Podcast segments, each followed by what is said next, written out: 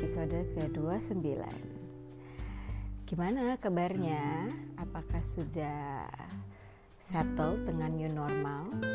Atau malah merasa sudah normal sampai lupa bahwa ini masih new normal? Hei, ingat, vaksinnya belum ketemu Jadi jangan normal-normal dulu ya But anyway, um, episode yang ini gue mau ngobrolin sesuatu yang pasti lo sama gue sering banget mengalaminya tapi kita jarang analisa. Gue mau ngomongin soal situasi gagal paham. Jadi judul episode ke-29 ini gue kasih judul gagal paham. Apaan sih Ri? gagal paham? Jadi gini manusia itu adalah makhluk yang current artinya yang saat ini kita tidak pernah tahu apa yang akan terjadi besok malah kita tidak akan tahu apa yang terjadi 5 menit lagi satu jam lagi. Kita itu adalah makhluk yang current sekarang saat ini at this moment gitu. Kalau yang sudah lewat ya udah lewat gitu. Nggak bisa di rewind nggak bisa dirubah nggak ada mesin waktu yang kita datang buat benerin itu nggak ada. Jadi kalau udah it's done done. Nah in the future kita juga nggak bisa datang duluan ke future untuk oh ya ntar bakal begini begini begini nih gitu. Atau kita bisa memprediksikan pasti kejadian begini begini begini begini gitu. Ya kan? Itu kita kan bukan Tuhan ya yang tahu awal tengah dan akhir. Secara kan emang dia yang bikin master plan ya. Kalau kita kan enggak kita itu makhluk yang saat ini at this moment. Nah sebagai uh, manusia kita itu sering banget mengalami momen-momen yang aku bilang adalah itu momen-momen gagal paham.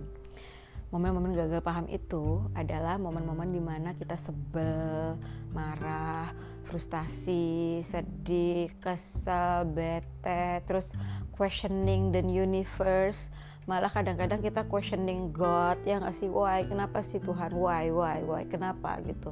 Semesta kenapa? Kenapa gitu? Kenapa ini kejadian? Kenapa bisa? Kok bisa? And this kind of thing gitu ya nggak sih? Nah terus nah pastinya sebagai manusia yang oke okay dan keren kita kan kalau udah frustasi kita nggak akan berdiri di situ aja dong atau duduk ngejogrok cuman garuk-garuk lantai gitu kan untuk the next five years gitu kan? Enggak dong. Ya mungkin kita sedih sehari sejam seminggu. Tapi kan kita nggak akan sedih setahun gitu ya nggak sih gitu. Jadi habis sedih terus kita biasanya oke okay, what's next nih? Kita ngapain? gitu. Mau ngapain nih habis ini? gitu. Nah e, contoh deh nih misalnya yang kayak dulu tuh gue pernah e, apa nggak lolos e, ujian masuk satu perusahaan padahal tuh perusahaannya juga nggak oke oke banget. Uh, terus gue punya apa ya namanya title yang maksudnya bukan title apa sih kerjaan yang di di apply itu juga aduh basic banget gitu. Cuma waktu itu kayak ah, daripada nggak tahu mau ngapain ya kuliah udah kelar ya udahlah ini aja kali ya gitu. Terus uh, secara aneh tuh kayak gue nggak ngerti supervisornya atau apa tuh kayak lebih milih orang lain daripada gue gitu. Di situ gue kayak Hah, masa ginian aja kok gak dapet sih? Aneh banget gitu kan? Nah, ini kan kerjaan gampang banget gitu. Nah harusnya kan ya udah habis kalau misalnya gue cuman stop sampai di situ ya udahlah habis ini gue nggak usah ngelamar-ngelamar lagi aja. Mutung gitu kan ngambek gitu. Ya gue nggak akan jadi Riana yang sekarang dong ya gak sih? Tapi yang gue syukurin adalah ya gue tetap ngelamar-ngelamar lah tempat lain gitu. Namanya juga baru pengen lulus kuliah kan gitu dan ternyata ujung-ujungnya malah gue bisa dapetin kerjaan yang jauh lebih bagus dengan gaji yang lebih bagus dengan jabatan yang lebih bagus dengan bisa dibilang gengsi yang lebih bagus gitu daripada yang sebelum yang gue ditolak itu gitu. Nah di situ adalah di mana momen gue selalu bilang ini ah oh, untung ya dulu itu gue nggak ambil. Untung dulu tuh di gue gak diterima atau enggak oh untung tuh dulu gitu. Nah itu yang gue bilang adalah momen gagal paham. Sebagai manusia gagal paham dulu selalu di depan ya kan gitu. Nah atau mungkin kalian ada cerita atau malah yang lebih tragis kalau gue mungkin cuma kerjaan ada yang lebih tragis nggak jadi kawin sama seseorang terus akhirnya bisa kawin dengan orang lain yang ternyata orang lain itu jauh lebih baik, jauh lebih sayang, well syukur-syukur jauh lebih kaya ya kan gitu. Um, you never know you never know ya kan. Sekali lagi proses gagal paham ya begitulah namanya gitu. Uh, contoh yang paling baru tuh adalah covid ini. Waktu lagi covid itu terjadi itu tuh gue tuh lagi hot-hotnya cie gitu. Jadi waktu kalau di perusahaan tuh gue tuh lagi punya plan tuh yang bakal waduh gue bakal lari tahun ini. Karena tahun lalu tuh udah oke okay banget jadi tahun ini gue bakal lari tahun ini gue bakal bla bla bla bla bla gitu. Tiba-tiba jeder covid. Dan apalagi di bulan-bulan pertama covid itu minggu-minggu pertama apalagi ya udah pasti jualan gue sampai nol. Itu nggak pernah terjadi loh sampai nol. Kenapa? Ya karena semua orang duitnya langsung dialokasikan buat beli sanitizer beli vitamin beli masker ya nggak sih? Gitu. Jadi ya nggak mungkin lo beli baju gitu. Nah pastinya momen gagal paham gue adalah yaitu questioning. Ya dong questioning the universe questioning Tuhan. Yang namanya juga gagal paham ya bu lo pasti bertanya dan mempertanyakan hal ini ke siapa aja dan ke mana aja gitu. Kenapa sih kenapa sih kenapa sih gitu. Kenapa sih gitu kan ya tapi kalau misalnya lo nanyain terus kenapa kenapa terus lo nggak ngapa-ngapain juga ya udah lo bakal ya udah lu bakal frustrasi sendirian gitu kan. Jadi yang gue lakukan adalah ya udah oke okay, gue nggak bisa ngapa-ngapain nih di ini itu what can I do ya? Nah gue kan punya keahlian lain yang yang which is sebagai instruktur olahraga. Gue pikir ya udahlah apa gue bikin kelas olahraga aja ya gitu sekalian buat pelayanan toh. Juga studio olahraga gue tutup gue juga model instruktur yang kurang ambisius kalau misalnya nggak ngajar nggak olahraga. Terus gue pikir ya udahlah gitu nggak apa-apa lah uh, sambil gue bisa kontribusi gitu kan. Uh, masa sih gue nggak bikin apa-apa ya sema, si, si sema, apa sepanjang covid ini. Kan yang lain tuh udah kontribusi ada yang bikin donasi ada yang bikin charity ada yang ngumpulin APD segala macam lah. Gue kan nggak punya source kayak gitu gitu. Jadi gue pikir ya udahlah gue kontribusinya pakai tenaga aja. Udah bikin olahraga deh gitu. Jadi gue nggak ngotot aduh gimana nih? Gitu. Aduh perusahaan apa tutup? Apa gimana? Apa kita harus uh, sell abis-abisan apa gimana? Gitu. Karena gue mau bikin sell gila juga pasti di minggu-minggu pertama itu nggak akan ada efeknya. Karena ya itu tadi orang itu lagi shifting lebih pengen beli makanan karena pembantu nggak berani datang gitu kan. Atau ada pembantu yang pulang jadi di rumah nggak ada pembantu jadi mereka mendingan beli makanan yang frozen atau masak sendiri terus juga mungkin mereka beli vitamin itu juga mahal banget kan gitu. Jadi ya nggak bisa gitu. Jadi gue shifting gitu belok langsung. Dan ternyata surprisingly gitu sekali lagi kan namanya juga momen gagal paham? Waktu gue bikin olahraga itu tanpa berpikir siapa yang bakal ikutan berapa orang yang bakal ikutan orang secara gue biasa juga kalau IG live berapa sih yang nonton ya gak sih gitu eh tiba-tiba tuh kayak jeder gitu. Banyak banget yang ikut dari Sabang sampai Merauke malah ada yang di luar negeri. Yang akibatnya bikin gue punya banyak teman baru follower baru terus komunitas terbentuk sendiri tanpa gue bikin apa-apa gitu kan. Uh, dan ternyata karena ini orang-orang baru mereka jadi baru kenal kan oh ternyata Riana itu jualan baju ya. Terus akhirnya mereka follow Ri. Terus akhirnya mereka either mereka kasihan sama gue atau emang beneran suka bajunya gue nggak ngerti deh tuh ya. Pokoknya akhirnya uh, sedikit demi sedikit uh, ada tuh yang tadinya salesnya nol jadi akhirnya udah nambah. Jadi kayak ya udah dan mukjizatnya adalah uh, gue bisa bayar THR gue bisa bayar gaji karyawan tanpa dipotong dan tanpa gue harus nombok gitu yang tadi di awal itu gue udah frustrasi banget yang kayak aduh gila gue mesti bobok tabungan lagi apa nih gitu. Karena udah pasti nggak cukup nih buat bayar THR plus gajian udah deketan banyak banget kan tuh gajian sama THR kan gitu. Mana nih gitu. Nah jadi gue selalu bilang aduh untung ya ada covid ya. Karena kalau nggak ada covid nggak akan mungkin terbentuk yang gobios. Nggak akan mungkin gue bikin gobios bareng Riana ya nggak? Gitu. Gue nggak bilang seneng ada virusnya gitu. Tapi momen gagal paham itu di situ gue langsung kayak tak gitu. Wah gila ya gitu.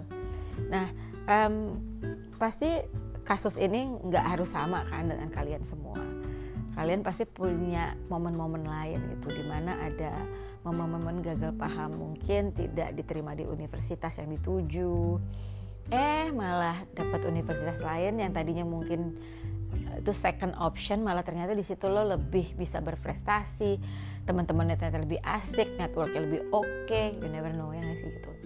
Atau mungkin lo sebel banget di perusahaan yang ini lo nggak di lo nggak di appreciate gitu. Lo nggak dinaik naikin promosi lo stuck banget di situ. Akhirnya karena lo kesel ya udahlah. Ada orang nawarin lo kerja di mana ya udahlah. Akhirnya daripada gue gila ya di sini gue cabut aja deh.